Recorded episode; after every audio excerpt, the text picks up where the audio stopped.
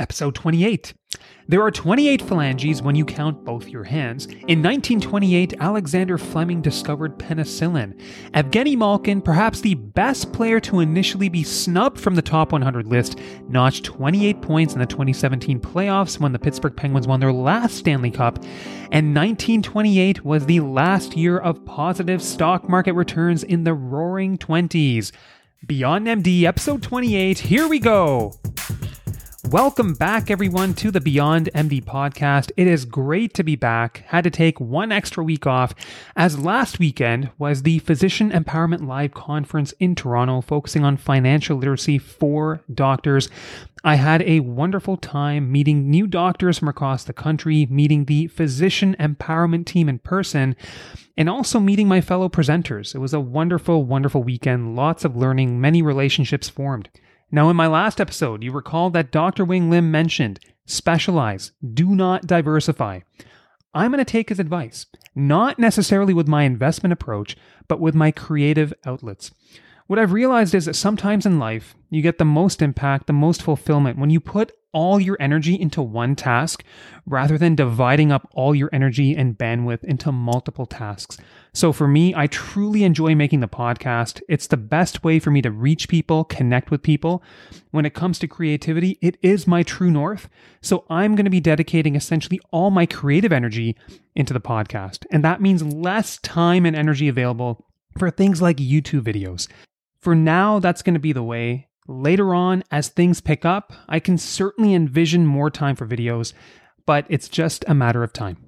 So, for today's episode, I'm really excited to host the one and only Amanda Doucette, who is also known as the Tax Chick.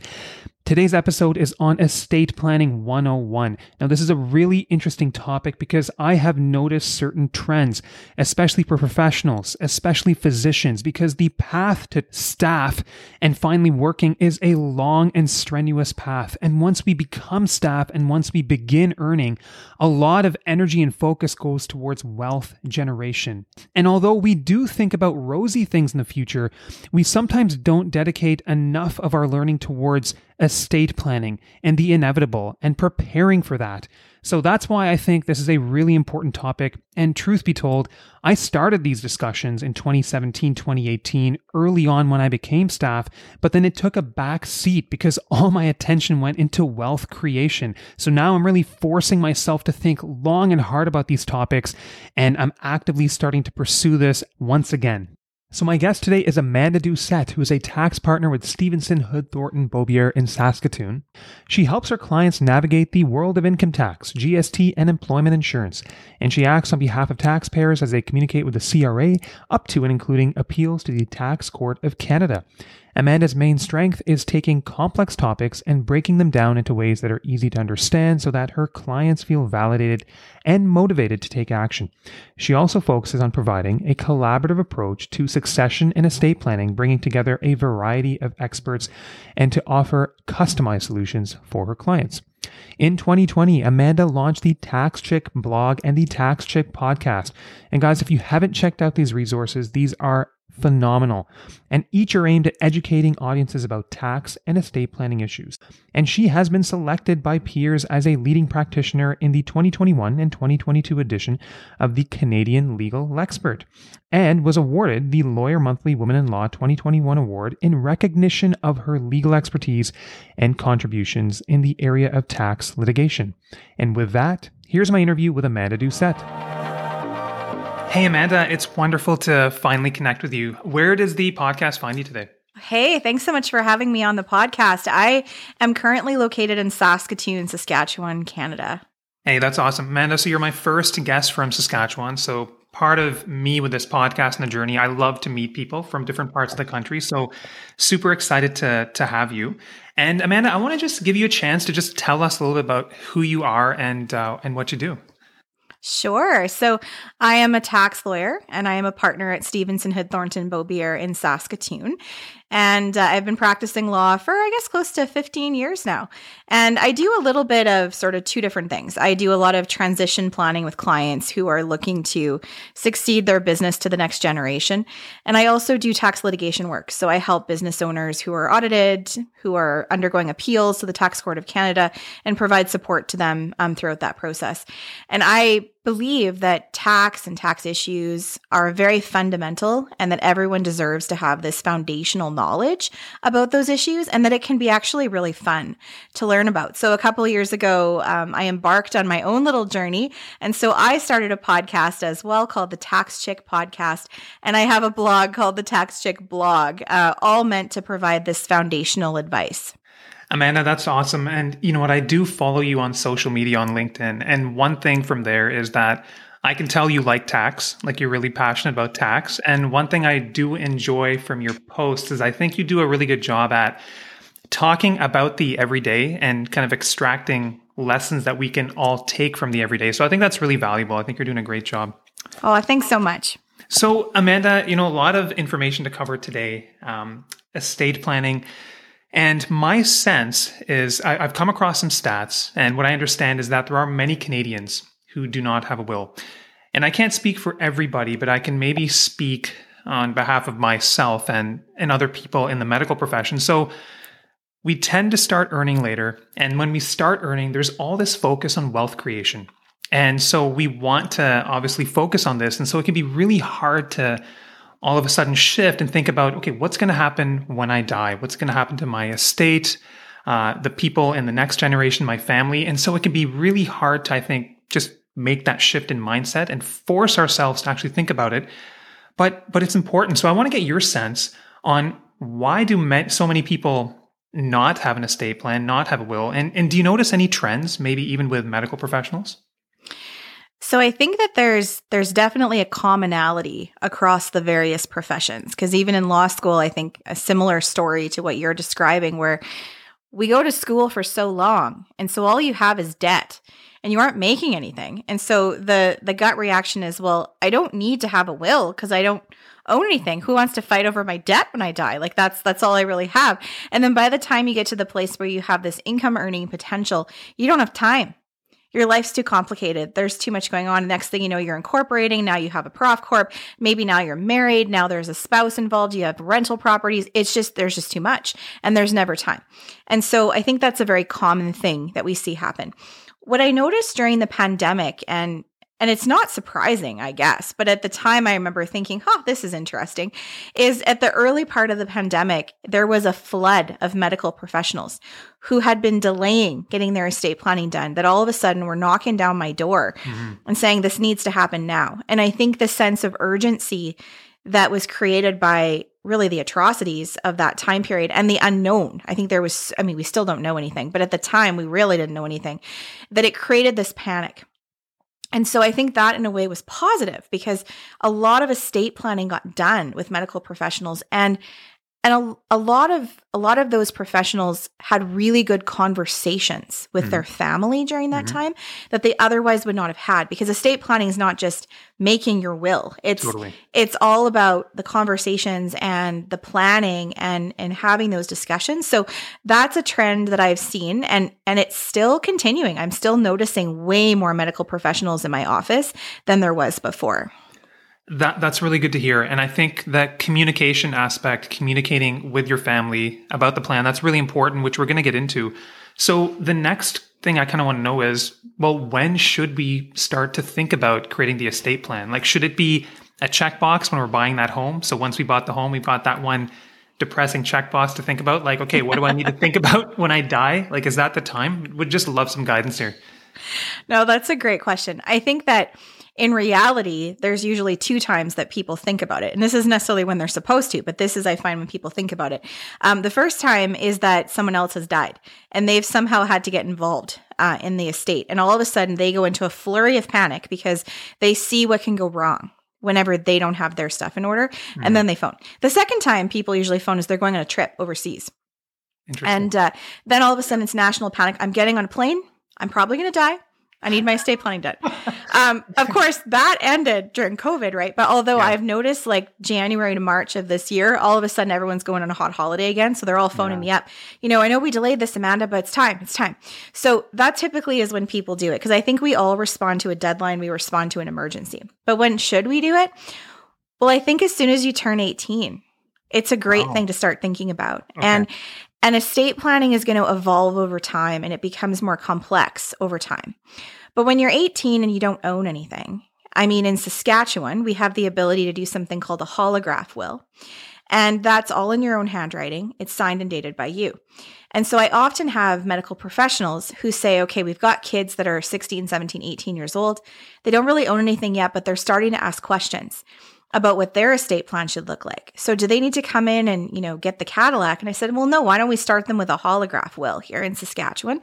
They can do something that's, you know, appoints an executor, says where their stuff needs to go, and it just kind of clears that up. But it, it gets you thinking about the process. It gets you started.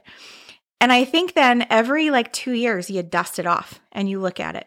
And as each as time goes by, it's going to become more complicated. Um, so I really think you should be starting super early. And my ultimate goal is that I have parents coming in to see me who Mhm. actually are going to start talking to their kids before their kids even turn 18. So it's just a natural thing to do.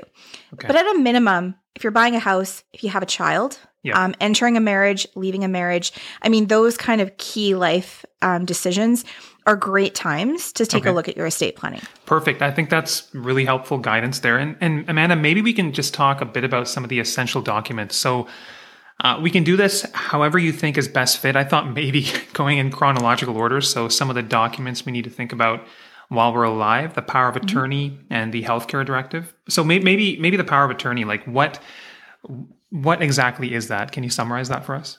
Sure, sure. So, I mean, when we talk about estate planning, if we kind of back up, I Yeah. think a lot of people are misguided as to what that means. And so, when they hear estate planning, the first thing people think is, oh, yeah, my estate planning's done because I have a will. And then you ask, well, what about a power of attorney? What about a healthcare directive? And you get a blank look. So, I think as a starting point, there are usually three key documents in an estate plan mm-hmm. the power of attorney, the mm-hmm. healthcare directive, or the living will, and the will. And so we do want to talk about all three of those. And I like your concept of starting with kind of when you need them.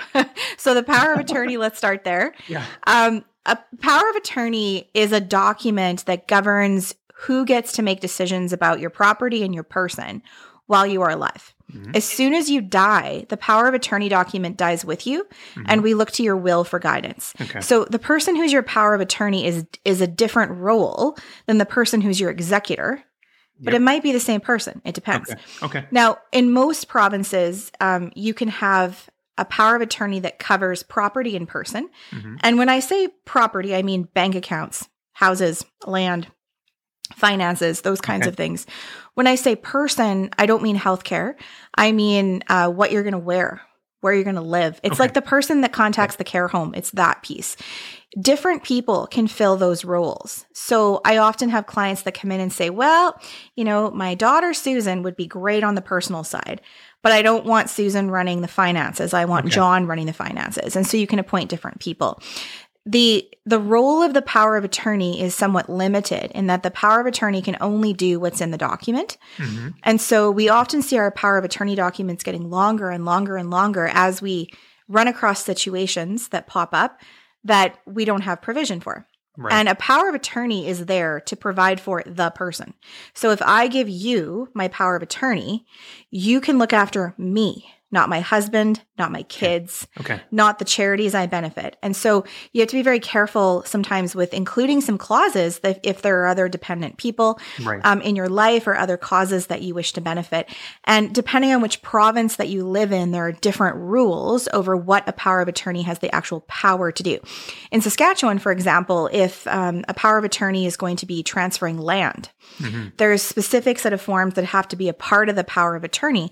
Otherwise, they can't do it. So each Gotcha. province is a little bit different. Amanda, one set of terms that I came across was there is a durable power of attorney and then a springing power of attorney. Can you just help me understand the difference between the two? So I know in Saskatchewan we refer to it as like enduring and contingent. There's there's different Yeah. phraseology that you can use. So a power of attorney, once it's signed, the starting point is it becomes effective immediately. So if I gave you my power of attorney and I don't put any other clauses in restricting your use, you could go to the bank and clean me out. That's kind of the idea. Um, when we have a power of attorney document that's labeled as enduring or uh, durable or continuing, that's typically a reference to the legislation and to the wording in the power of attorney legislation. And and this comes from I mean the the history of powers of attorney and where they came from, which was in the Middle Ages when men would go off to war and women couldn't own property, they would give a power of attorney to a friend of theirs that was left behind and say, "Hey, can you look after, you know, my stuff, make sure my wife and kids are okay. When I come back, I'm going to take it back from you." And so the intention was that if the person died or got sick that it would sever that relationship because they'd come home from war and, and we would deal with it separately. Of course, in today's world, we don't necessarily want the document to exist once or to be valid. I mean, until the person actually needs it. I don't want you to clean me out. I don't want you to have power over me until I can't speak for myself. Well, Right. even then, I don't want you to clean me out. But Right. I, you know, so this concept of if it's enduring, it means it endures past the point of incapacity. Okay. So, you know, that durable, enduring concept. Yeah. If it's a springing power of attorney or a contingent power of attorney, it doesn't come into effect until something has happened, like some event. And I mean, usually the event is on the opinion of a medical doctor that I can't, you know, I have no capacity to act on my own behalf or something like that. Okay. And then usually there's a person who declares whether that contingency has been met. Okay, perfect. And and then in terms of who we should be selecting as the power of attorney, I think if I look at one side, if I look at the healthcare directive, to me it seems natural that it would probably be a, a family member that we trust who's going to be responsible for okay, do we resuscitate, do we not resuscitate? But then the power of attorney, I guess it could be family, but is it safe to say that it may be a good idea to have somebody in charge there who may have a bit more financial literacy? Uh, What are your thoughts there? It really depends on the complexity of your situation. So, I mean, if you think about it, um, if you're if you're the average medical professional, you have a prof corp, you have some investments, um, you might be running your own practice, you probably have some employees. Um, you'd want to look at somebody that could step into that and keep it running for you. I mean, Mhm. that's the idea. And so maybe it's another medical professional friend of yours. Like maybe you guys agree to swap Mhm. that you're each going to look after the property. Um, or maybe your spouse knows enough Mhm. that they can step in the shoes. Um, we often will have people appoint a trust company hmm if they have a really complex estate. Uh, trust companies, of course, will do that for a fee. Um, but what's cool about a trust company is there's this sort of um, guaranteed like continuation of service. So Yeah. it, you don't we're not worried about someone dying or something happening because there's always someone there they're totally objective so they're going to do exactly according to the letter of the law there's a lot of advantages there and so Okay. that's often done but there are restrictions and limits um, from a tax perspective when you have a trust company involved Mhm. um, especially if you have a professional corporation so you have to be careful um, you're likely getting access to the small business limit you're likely a small business corporation Right. the trust company is not they are a big big Right. entity Right. um, and so they do not have access to the good tax rates. If they get to jump in yeah. and look after your stuff, they also step into your shoes as director and officer of your company and they run your shares. It could actually prohibit you from getting the small business limit. Oh, and there's no exception to that in, in lifetime. We have not seen CRA act on this Yeah. yet, Okay. but I don't know. It, this doesn't happen in death. It only happens in this instance. So, you know, trust companies are an option. Friends are an option. Spouses are an option. It's really about the complexity of your stuff. And you want to have a conversation with whoever it Yeah. is you've appointed and make sure that they're down with, with doing that. For sure, for sure. That that's really interesting about if a trust company comes into play, then potentially losing that small business deduction. I had no idea about that. But now the trust company and corporate trustee, is that synonymous? Yeah. So the the idea of the concept of a trustee is another word that's often used for executor, um, depending on the legislation. Okay. And so if it's a corporate trustee, it's a trust company that's providing that service. So maybe we can jump into wills, the, the, the living will and then and then beyond. So maybe Amanda, can you give us just an overview of what we need to know about wills, the types, the requirements? Well, and sure, and I, I, hate to backtrack or try to backlead on your podcast, but there's one other thing that I think is important about powers of attorney that I just want to leave people with. Please. Um, powers of attorney are a critical document because there is no fallback legislation. So if you don't have a power of attorney, the only way for someone to be able to help you with your finances or your personhood, if you end up in an incapacitated yep. situation, is a full blown court application. It's expensive, it's costly, it's time consuming. So by taking the step of making that document, document is super important. And people often think, I'm young. I don't need one. I don't care. Make one. Um, saves a lot of trouble in the back end. So that's my PSA on uh, on powers of attorney. Uh, living wills, healthcare directives. So I mean, these are sometimes referred to as advanced healthcare directives, living wills. Um, there's many different words for them. This is a focus on your healthcare decisions. Yep. Things like the DNR order, um, you know, how you're going to be looked after. We've seen some people in recent months who have wanted to include clauses on COVID. Um, if I get COVID and I'm in the mm-hmm. hospital, here's how I want to be treated, uh, those sorts of things. If you don't have a healthcare directive in place, almost every province has fallback legislation yep. that says who gets to make decisions and how those decisions are made. Decisions are made in the best interests of the individual. Typically, it's the spouse. If there's no spouse, it pops down to your okay. kids as long as they're over 18, defaulting to the oldest. If you don't have any kids of that okay. age, it usually goes up to your parents. If okay. there's no parents, it goes to siblings. So I usually give that list to people and say, does any of those things make you cringe? If any of those things make you go, uh uh-uh, uh, that person is not making the decision for me, then that is a great reason to put your thoughts on paper. And this directive can mm-hmm. have two different pieces to it. So one of the pieces is just like naming someone to make a decision. And that person's called your proxy in almost every province. But the other piece is you can actually set out some decisions yourself. Um, you know, listing out if I'm in this scenario, here's what you do. And so then we really only have to look to that proxy if you haven't contemplated a specific situation that has now occurred. Um, you can do both. You can do one. It, it's totally up to you um, as to as to what you choose to put in the document. So I guess in terms of will, so when when we pass, let's say if we don't have a will, I, I know that what could happen could very well depend on what province you're in. There's going to be certain rules. But maybe just take us through the, the worst case scenario. We pass away, we don't have a will. What happens?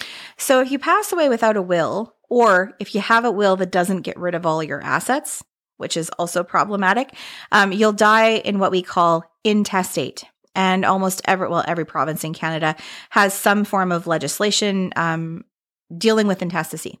There are some overview, like broad reaching provisions that pretty much happen across the country, uh-huh. but the specifics differ slightly. Um, but the big picture is usually um, there is some sort of preferential share that would go to a spouse, usually.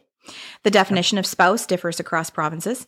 And then usually there's a portion that would go to kids. Um, in different provinces, though, it depends on whether the kids are joint children of you and your spouse or not. That, eh, for example, in Saskatchewan, if they're not what they call common children, um, in that particular instance, there's a different split. So usually it's your spouse and kids. There's then usually a provision that if you don't have spouse and kids, again, parents, siblings, there's an order of gifting that is set out. Gotcha. But the problem is, is if you do not have a will, the process to get your stuff down this chain of command is slightly more complicated. Right. Because you also don't have an executor. Right. Um, so you don't have anybody who's stepped up and said, hey, I, I'm going to have to do this.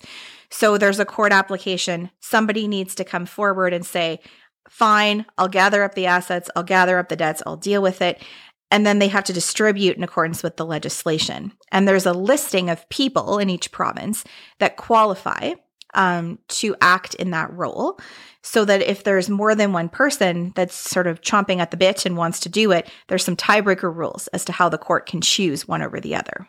Uh, maybe this is a good ch- time now then to get into topics like probate. So we, we hear about this term all the time. And I, I just wanted to first understand what exactly is probate. And it sounds like this is a fee that, that people will, will try to avoid. But maybe you can just summarize it for us, Amanda. Like, even if we have a will, what I'm wondering is are we still expected to to pay some kind of probate fees? Maybe just talk us through what we need to what we need to know. So probate and what is probate is a wonderful question because I think everyone talks about it but no one knows what it is. So let's break it down. Let's talk about it. So probate is the gold seal of approval by the court of your particular province. And the court is taking a big stamp, it literally is a seal, and they're saying, yes, this person has died. Yes, this is a valid will. Yes, executor, go forth and distribute assets. And in exchange for doing that, you pay a tax, a probate tax, essentially. It's a provincial form of tax. Mm-hmm. You pay it to the court for your province, and the fees differ across the country. Okay. And there's a lot of a lot of work that is done to avoid probate. And there's a lot of chatter in the universe about avoiding probate. And so I feel like I talk about this a lot. Um, I had a podcast episode on this a while ago, and we were talking about the difference between the little tax, which is the probate tax, Right. and the big tax, um, which is the income tax. And nobody worries about the income tax, but everyone's worried about the probate tax. That's- and that's amazing. and it, it's quite humorous to me because you're going to pay way more in income tax by Yeah. some of the probate planning you're doing. So, I mean, I think what's annoying about probate is that it takes time, right? You have to gather stuff, you have to file documents. A lot of times people don't feel comfortable filing that themselves, so they want a professional to do it, which then costs money. I mean, each province has a tariff, so lawyers can't charge through the roof. We're all mandated as to what we're allowed to charge to file those things, but it just takes some time. Now, probate fees differ across the country, um, but they're very minimal in most places. Okay. Ontario, not so much. And so there's a lot of probate planning that happens. And there's even multiple wills that we see happen there where people put the assets that have to be probated in one will and the other assets in another will so Okay. that they can try to limit what they're paying probate fees on. Um, in Manitoba, probate fees are zero. Oh, in wow. Alberta, uh, they're a flat rate. I think it's like $250, doesn't matter how much.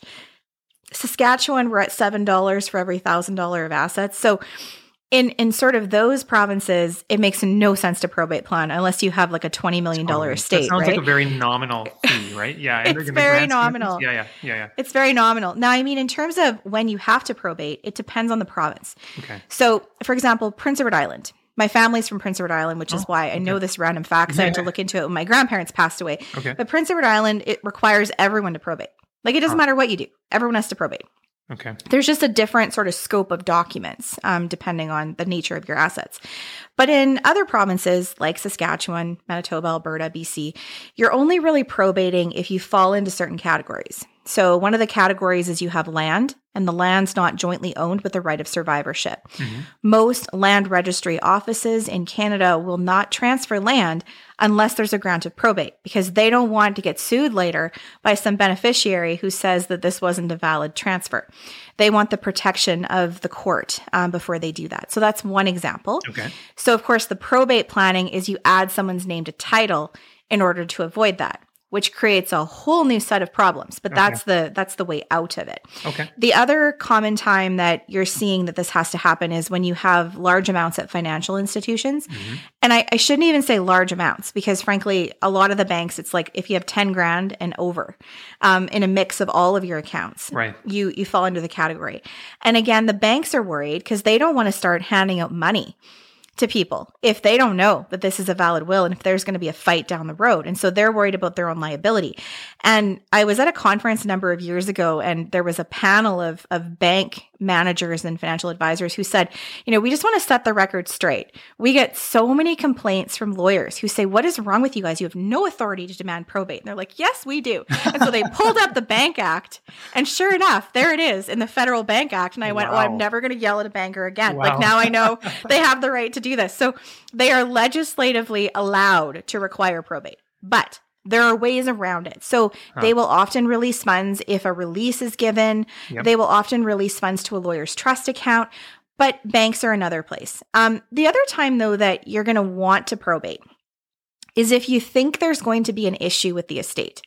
Because when you look across the country and you look at the potential challenges to a will, Mhm. dependence relief, challenges to capacity, those Yeah. kinds of things, they always start a clock that runs six months from the date that a grant of probate has happened. Okay. So if you don't get probate, the clock never starts. Oh, I see. And so then the question becomes, you know, as an executor, are you worried for like three years from now as to whether you're going to have a complaint?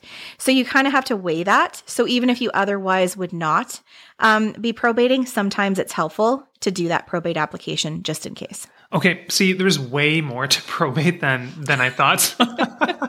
so that that was super super helpful.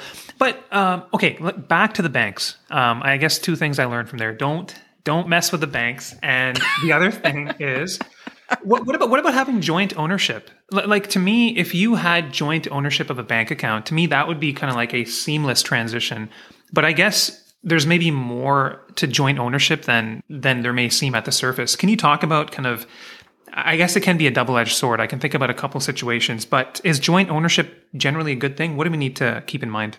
Well, I'm really anti joint ownership. Oh, really? Um, but I don't know if that's just a personal preference of mine. So I can talk to you about the pros and cons. So let's talk first about bank accounts because bank accounts are a separate piece from like joint ownership of land. Okay. Um, it's a different set of laws, a different set of rules. So um, joint ownership of bank accounts got brought up in the Supreme Court of Canada, I don't know, like 10 years ago now. I think I was, no, it must have been more than that. I was still in law school. It was a while ago. Um, and there was a series of cases and the gist of these cases was, you know, mom died. Before mom died, she had a couple of bank accounts. One had like a million dollars in it, one had like $20,000 in Uh-huh. it. The account that had a million dollars in it, she had added one of her four kids to. Um, in her will, she said she wanted her assets divided four ways between her four kids. okay. She dies. The kid on the million dollar bank account says, Woohoo, it's mine. The other three kids go, Wait a minute. Mom wanted this divided between all of us. And so there became this question of is it an automatic survivorship with a bank account? Or is it is it like a resulting trust or a presumptive trust? This idea that the one kid is really holding on to this for the benefit of the other three as well as themselves. Hmm. And so there's a whole series of cases on this. And I think we see this all the time in practice. So what the court said is they said, well, it depends. It depends on the circumstances. And so they they really look for clarity in the bank documents, in the Mhm. will, Mhm. in the memos, in the evidence. And there's rarely clarity. That's usually the problem. Oh. Where often the mom or dad will go to the bank and not even really realize what they're doing. Like they think they're just adding somebody on to help, right? To pay bills, to do things. And so they go to see the lawyer and they say, I have these bank accounts, I want to divide them. Yeah. And nobody asks the question. And and you have to ask the question, well, how is the bank account owned? Did you sign anything at the bank? Because an joint account at the bank may not necessarily be a joint account with the right of survivorship. So if it is, then yeah, you avoid the probate. They're just going to give it to the survivor. But if if a bank sees that it's not spouses, if they see it's a parent and a child, Right. very rarely is the bank going to release that regardless of what type of account it is. They're going to ask some questions. So that's that's the issue and I don't blame them, right? Because there's so much fights.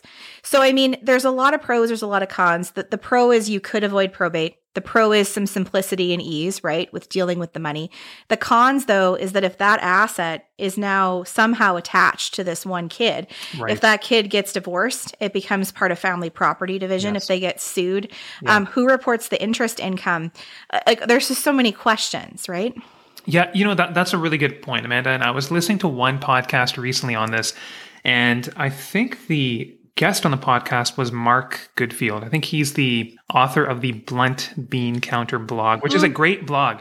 That That's a great blog. know yes. that that kind of got me started on my personal finance journey. And so he was kind of talking about estate planning and thinking about it through basically there are horizontal factors within a generation and vertical factors from one generation to the next. So your point about, you know, whoever receives the bank account, well, what's their situation? Like are they divorced? There's so many things to think about. So I mean, I take everything you said there about how joint ownership there can be issues. Now, what about beneficiary designations? Like one thing I've heard about is, for example, I'll take an RRSP for an example. And when we're signing up for an RRSP, usually, I think in most provinces, you get a chance to indicate who the beneficiary would be. Correct. But then down the road, if you indicate something else in a will, like let's say you forgot 30 years ago who you indicated that beneficiary would be, you indicate a different name in the will, what happens? Like who who does who go who gets the RRSP? So I don't know. Um, I used to know, but uh, there's been a bunch of case law that's been happening in, in our country in the last couple of years that has just thrown a wrench into the mix on the concept of beneficiary designations. And Saskatchewan still hasn't weighed in, uh, but they haven't said no. So we don't know where it's going. Okay. The, the initial thought had been if you make a beneficiary designation at the bank, that is valid and binding, and you cannot change by will what you did on your original contracted document. Gotcha. However, when you look at the actual, like the law, I mean, making a testamentary disposition has certain requirements associated with it. which often are not met when you go to the bank and you sign a beneficiary designation. And so there's become some question of, well, is that even valid? Like, mm-hmm. isn't it mm-hmm. more valid if you put it in your will? Right. So I think the most important thing is that there's consistency. Uh-huh. And so what I always say to people is your starting point for insurance, for RRSPs, for any sort of, you know, TFSAs, your starting point is your beneficiary should be the estate. Okay. Then you justify how to move off of that. And there are many circumstances where you would justify it. Mm-hmm. But that should be your starting point. And and why is that? Well, I mean, insurance proceeds are not taxable. So you're not worried about the tax consequence of an insurance proceed going to someone. But we often want to make sure that the insurance proceeds match the purpose for why we got the insurance. Mm-hmm. And there's so many people that buy insurance to pay off a mortgage on a property, mm-hmm. but then they give the insurance over here and they leave the property over here and there's there's a mismatch, right? Yeah. Um, with with investments, um, especially with RRSPs, we see pickles all the time because, of course, when we die, we are deemed to dispose of everything we own the mm-hmm. second before we die. It's like the biggest right. yard sale of your life. and what the purpose of that is is it is it brings to bear all the tax that we've otherwise managed to avoid paying during our lifetime. Mostly tax on on what we call capital properties, things that go up uh-huh. and down in value. Some of those are investments. Um, and so we have to pay this tax. But there are ways out of doing that when we die. Mm-hmm. And one of the ways out is if we give capital property to a spouse. And spouse can be common law, it can be legally married spouse. So if you take an RRSP and you give it to a spouse, you you defer or you push out that tax problem right. until your spouse has passed away. As long as the spouse does certain things with the RSP once they receive it. Right. But if you take the RSP and you give it to your kid, well, there's no tax deferral there. Right. There's nothing available to you. So your kid, as I understand it, the bank takes the RSP, they cash it out, they give 100% to the kid, and your estate's left holding the bag with the tax. Right. This can be problematic when your residuary beneficiaries are not the same as the people getting the RRSP, because kid walks away with 100% of the RRSP and the people left behind are paying the tax. And we see this often in like second marriages. Uh-huh. Um, where we have, you know, the second spouse is paying the tax on something that the kid is getting uh, which is never good and not the intention. So if you're putting in particular, you know, a kid on an RRSP, you know, why? Why are you doing that? You're not getting any sort of tax rollover for that. Exactly. Yeah. Um, and and how who's paying the tax on that? Is that going to have some sort of implication? Amanda, can we talk about the executor of the estate? Uh, basically, what their main responsibilities are, and maybe you can give us a checklist as to you know what should we look for when we're picking that executor? And you know who knows one day one of us may actually have to fulfill that role too. So i'd love to hear about this. So when you're choosing an executor i think the the automatic reaction of most of my clients is to pick like their oldest kid. Mm-hmm. or or you get the i want all three of them named because i don't want to hurt anyone's feelings. I've heard that one too. So when you're picking an executor a don't worry about hurting people's feelings. Uh, do not choose based on age. Yeah. Um do do not try to sort of uh, choose based on the person maybe you like the most or something like that. What you want to do is you want to look at your asset base. Where are your assets? Are they all in Saskatchewan, for example, if you were dealing with me, or are they spread mm-hmm. across the country? Mm-hmm. Do you have assets in multiple jurisdictions? Do you, do you have overseas property? Um, how complex is your estate? And then think about the list of people that you have in your life, whether those be, you know, business colleagues, friends, kids, um, siblings who would who would be able to do at least the same level of what you are currently doing. Mm-hmm. So it doesn't mean that the person who's acting as executor has to suddenly become the best financial advisor in Canada. Because likely you have a financial advisor who can continue to provide support to the executor, but they need to generally like know about your stuff and know what to do and know how to communicate with the advisor. So you're thinking about someone that would have the same ability that you would to step into your shoes and deal right. with your stuff.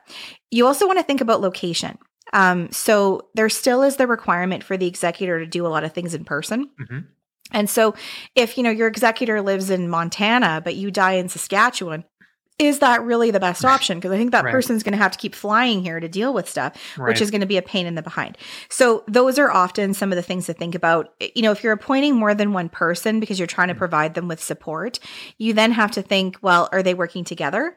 Are they working separately? Because if you require them to work together, then they both need to truck to every bank and everything, right? To sign Totally. everything. Totally. And what if they disagree and now you have World War III on your hands? Like there's so many issues, right? So those are some of the big picture things that I ask clients to think about. And let's say an executor is picked, is chosen. Um, then, in terms of executor liability insurance, so I, I guess my understanding is that this is a product that essentially can protect the executor from from mistakes. Is this something that is an essential tool? What's what's your take?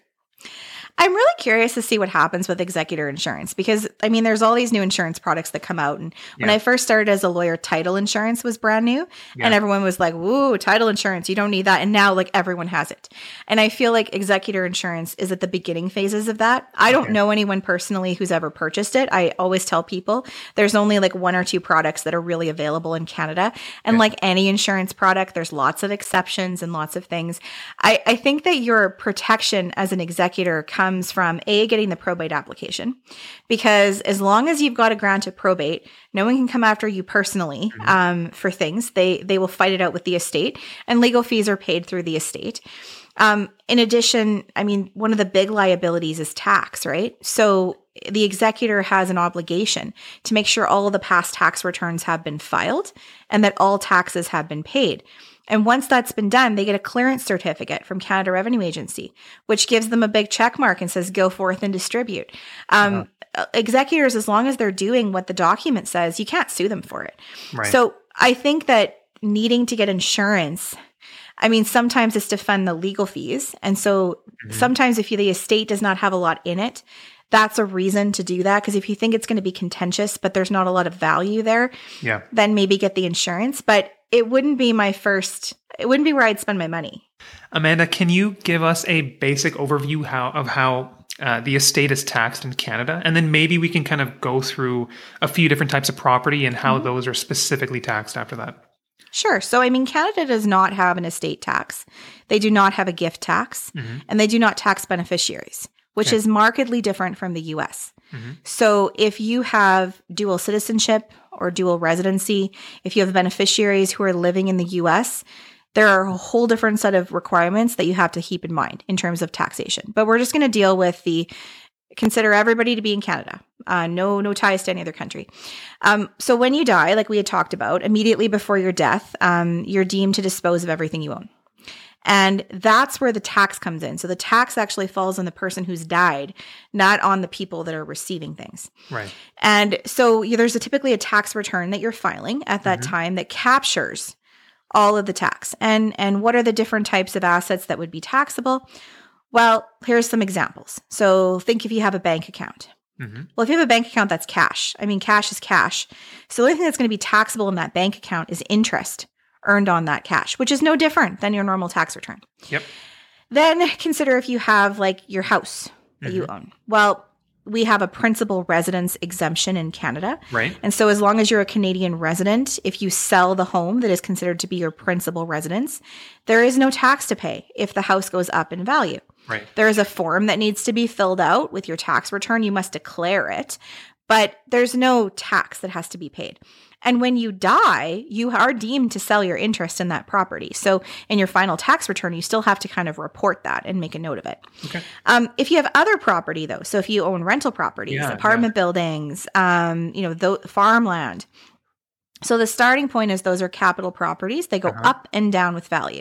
Yep. And so what you're trying to determine is is what the difference is. So we're looking for sort of two markers.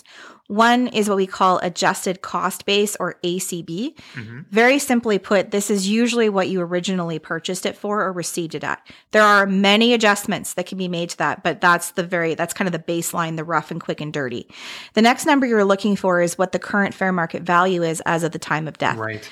So you take the difference between those two numbers, half of that is taxable at a, whatever rate, depending on your, your so you're going to have to claim that. Now, the good news is that if your estate pays tax and and accepts that there's this increase in value, then when your beneficiary receives that asset, they receive it at the new high number. So if they turn around and sell it tomorrow, Well, they don't they don't have any tax to pay on it. Okay. So there are some advantages. It avoids double taxation. In Canada, we have exceptions for certain things because we're trying to, from a policy perspective, not tax certain things. So one is we we really don't tax transfers between spouses. So on the first to die, it's very rare for there to be a tax bill because most things are joint. Most things are going to the surviving spouse. Right. So we can defer almost all tax until the second spouse passes away. Okay. In addition, we have exceptions for farm property and fishing property in this country. hmm So, farm property can be shares in a farm corporation, it can be farm land. Yep. But just because you have land that's being farmed doesn't mean it's farmland. So, there are certain tests that you have to meet. But if you fall into these certain categories, you may be able to further defer that tax. Oh, interesting. Or you may be able to pull from a notional account called the uh, lifetime capital gains exemption, which you might hear about in the news. Yep. It's a notional account that each of us have um, that allows us to shelter gains and increase the cost base of our property. Again, certain requirements have to be met, but farm property is kind of its own little beast, or fishing property um, for provinces that, have that's fishing really, property. really interesting. I had no idea. um, so okay, so and then some of the more common things like an RRSP. Let's say one passes away, then it would be kind of rolled over to the spouse, right? Tax deferred. But then when the spouse right. passes away, then goes to the next generation, and then the estate pays the tax on that, right? So it depends. So I mean, if it goes to the spouse and then the spouse gets a new spouse and they give it to their new spouse, we could keep rolling it, right? I mean, yeah, it, that could happen, right? Um, if they don't have a new spouse and if they either leave it to their estate or they leave it to somebody else, Yeah. um, then what happens is the estate will pay the tax because there's there's that it's it's been broken. The contract's been broken. So if we think about buying an rsp we're usually buying it for terms right? And if you try to take it out before the term happens like bad things mm-hmm. happen like you pay a mm-hmm. tax it's the same thing. 'cause you can't time when you die. So Right, you're probably not going to die in accordance with the end of a term. So therefore you've you've taken it out before you're supposed to and the tax gets paid. And the only way to avoid it is to give it to a spouse. Okay, perfect. And then just in contrast, life insurance, that's going to pay mm. out tax free, right, to the next generation or to the, the beneficiaries? It depends. It depends on the type of life insurance. So, if you think about sort of the life insurance policy that most of us know and kind of understand, it's the type of policy where you pay a premium every month and when you die there's a death benefit of a million dollars, 500,000. Those types of policies are traditionally not taxable. The money just goes out to the next generation. You don't pay on it in your estate. The, the people mm-hmm. receiving it don't pay anything. Now, if they take that money and they invest it, and they make, you know, they earn interest on it, yeah, they're going to pay tax on that, but not on the actual cash that they received. Okay. In contrast, though, there are some insurance policies that have an investment piece as part of them. Yes. And so those are a different pickle. Um, and part of that can be taxable, um, again, depending on the nature of the insurance policy. So, what I always say to people is if you have an insurance advisor, if you have a financial advisor, as part of the estate planning process, ask the question what is the tax going to be on this on this particular item when i die and then they'll tell you and then you can figure out where you're going to pay it from That's a whole other podcast episode. You're giving me great ideas, Amanda. So this is good. This is good. You know, I, I have to ask this question though. So I have heard that of all these different types of assets we're talking about, uh, and I'm wondering if you've discovered anything through your conversations with clients and their families. Are there certain types of assets that people tend to prefer in general? Like, do people want cash versus stocks in a portfolio? Do people want rental properties versus other things? Have you noticed anything? You know, it's a very interesting question because I find it depends on the family. So Yeah. I was just working with a family the other day. There's two sons. Mhm. The mom has shares in a corporation that's a very Yeah. successful business, and she also owns some rental properties. And so we were having this discussion about, you know, the buckets available for the Yeah. sons. I always talk about buckets and what are you putting in each person's Yeah, bucket. I love buckets too. And and the one son, I actually physically brought a picture of buckets because I felt like we needed that visual. And so the one son goes, I don't want anything to do with those rental properties. Like just Really? sell them. I don't want to touch them. The other son's like, No, you can't sell them. I want to run those things. And it was a very it was a very interesting example because Yeah, yeah. I mean I would have fallen on the side of sell the dang things because I just don't I'm not interested in rental properties. Interesting. So I think it depends where people's interests lie. Mhm. Cash is king, right? I mean, cash is always king. Yeah, yeah. But- But you know, if you've got a business and your kids are a part of the business, yeah. well, all of a sudden now, if they have the entrepreneurial spirit, this idea of having shares in your business is way more attractive than cash. Um, or if they they maybe have an investment bone in their body that they're like, oh, this would be really cool to start working with," you know, some more complicated investments. They may Right. want the investments directly. So I think the question you've asked is a good question because it it requires us to think a little bit about what we're doing. And oftentimes parents try to make decisions for their kids. So this particular parent had been agonizing for the last year and a half over how she was going to split these rental properties between Right. the two boys. Well, we solved the problem in 5 seconds because their the rental properties were worth about the same thing as her private corporation. So give the private corporation over here, give the rental properties over here, done. Like she didn't even have to stress about it because she didn't ask the kids. Interesting. So I think a family meeting is so important um, because you start to find out, well, what do the kids want? And and kids in this case was people in their 30s, right? What are they interested in? Because parents, you know, go into these weird contortions to try to get their estate set up for their kids, and half the times the kids don't even care. Yeah. So why are you spending all this money yeah.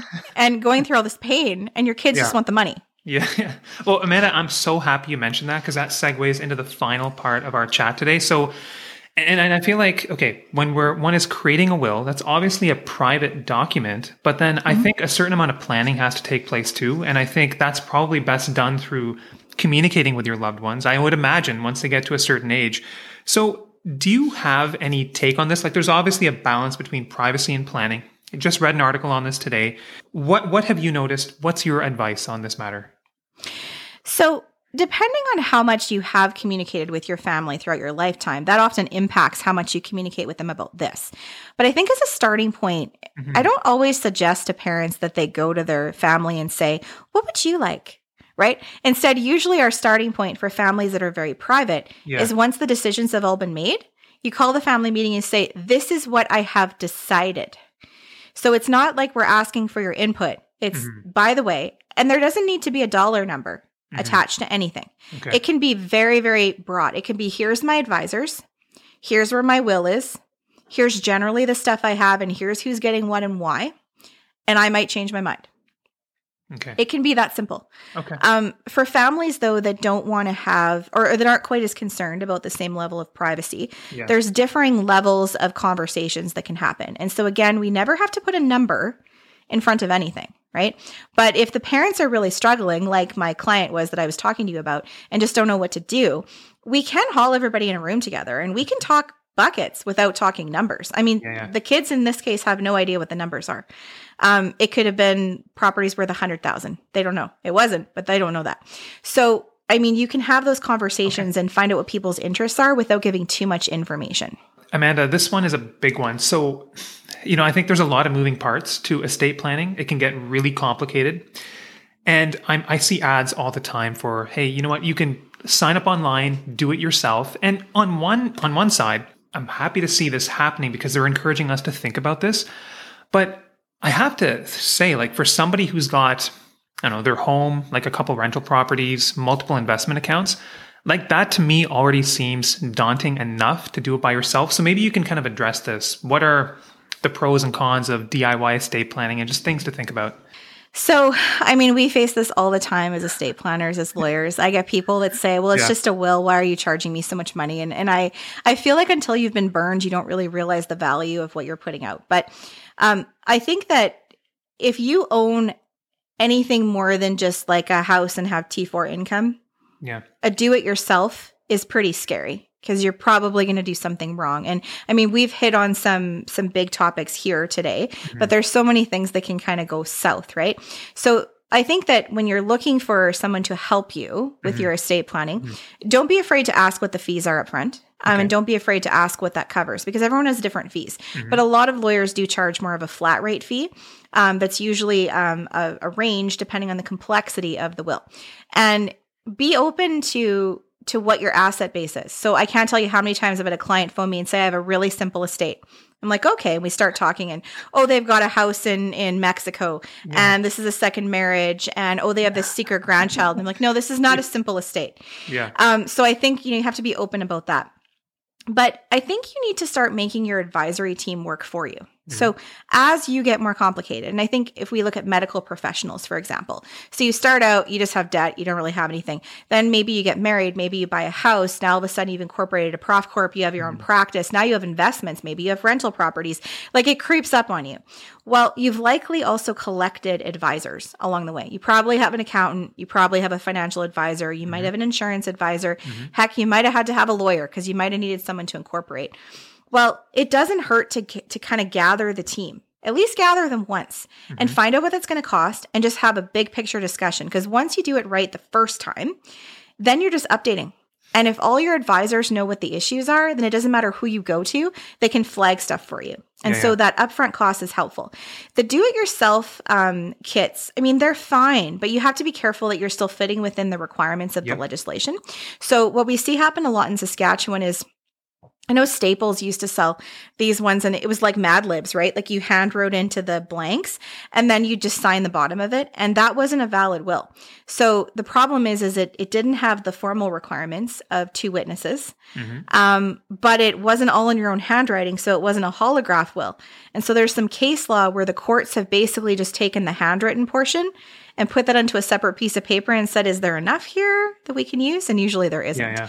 So I think that, you know, thinking you're saving money by spending 50 bucks on that kind of a document, you may actually cost yourself a whole bunch down the road. Right. So just make sure you know what the formalities are. I mean, most provinces in Canada have um, some form of legal education association that is um, that is the government has sponsored. So in Saskatchewan, we have PLEA, P-L-E-A, P-L-E-A dot org. Yep. Um, lots of information available on their website that's good legal information. There's a new national campaign called Willpower. Uh, uh-huh. willpower.org. Um, fabulous. It's a group of estate planners across this country who are trying to improve co- discussions about estate planning and philanthropy tons of wonderful free information on that site. So if you want to try to do it yourself, try to get some access to some good information. Yeah, yeah. But I, I'm not just trying to make myself money here. I really think you got to go see a lawyer if you have any level of complexity to your estate because they're going to flag things for you so that you put that money out. And then as you go through life, you will make better proactive decisions because you'll know what the plan is. No, I, I think that's really reasonable. And Amanda, last question. So if we decide that, yes, we want to go see an estate lawyer to help us just set ourselves up and the following generation up for success, what kinds of questions should we be asking? What should we be looking for? Well, I think the thing that most people ask is fees right away. That's usually the big what's this going to cost me? Yep. But sort of like when you're trying to hire a plumber or an electrician, you don't necessarily want to go with the person that's going to charge you the least amount of money. That doesn't necessarily mean they're the best suited for you. Right. So you want someone that you can see has some sort of specialty in the area. And in Canada, we're not allowed to say that we specialize in certain things. Our law societies prohibit that. But you'll see from the bios and from information that this is a person who does a lot of this area. So for example, like you would not hire me for a criminal case. I am not a criminal lawyer. You do not want me going to provincial court for you. Um, so, but a criminal lawyer might not be the best person to hire for estate planning. So you do want to find someone in a specialty. Yep. There are different um, certifications and programs that people have taken, which mm-hmm. kind of show you that they do have a bit more education in the area. So there in Canada, we have the Society of Trust and Estate Practitioners. It is a designation, a TEP designation. And if you have that, you've had to get certification at a higher level from a governing body. And so that will show that that person has expertise. If you have cross border issues, multi jurisdictional mm. issues, complex trust planning, you want someone who's got designations like that because yeah, yeah. they will understand what you need. Um, and then ask your friends and family. You know, I mean, referrals are one of the greatest ways to find a professional because you also want someone that you like. I mean, you're talking to them about the ugly stuff oh, in your life. Sure. I, you hear all kinds of stuff as an estate yeah. planner, and you're working with people through very difficult things. And nobody wants to do this. Like nobody wants to talk about death. And so you mm. do want to find somebody that you don't groan at the thought of having a conversation with them. So picking up the phone and chatting with a person and saying, you know, do I still like this person yeah. is actually a really valid thing to consider. Amanda, I think that's great uh, information to think about. So that basically wraps it up. And I just want to thank you, Amanda, for coming on uh, my podcast. And I, I, have to say, once I discovered what you were doing with the Tax Chick podcast and I started to read a few of your blogs, I actually, I've been wanting to have you on the podcast for a while. So I'm really happy we were able to sort this out today. And I just want to thank you for your time. Oh, thanks so much for having me. It was a great chat. Okay, take care. Oh my goodness, it's probably going to take me five listens to absorb all the information in that episode. Lots of wisdom from Amanda Doucette. So if you like that episode, please feel free to share with your network. Reach out to me, Amanda. You can feel free to tag us and give the episode a review. I greatly, greatly appreciate it.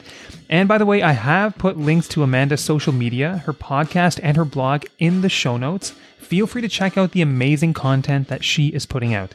And to everybody listening, thank you so much for your ongoing support. It really means the world to me. I mean it when I say this. But the greatest thing that has come from this podcast is the chance to connect with my colleagues across the country. This is something I'm going to cherish forever. So continue to reach out to me, LinkedIn, BeyondMD Podcast at gmail.com. I love to hear from you. See you in about three weeks' time, and until then, stay well and stay savvy.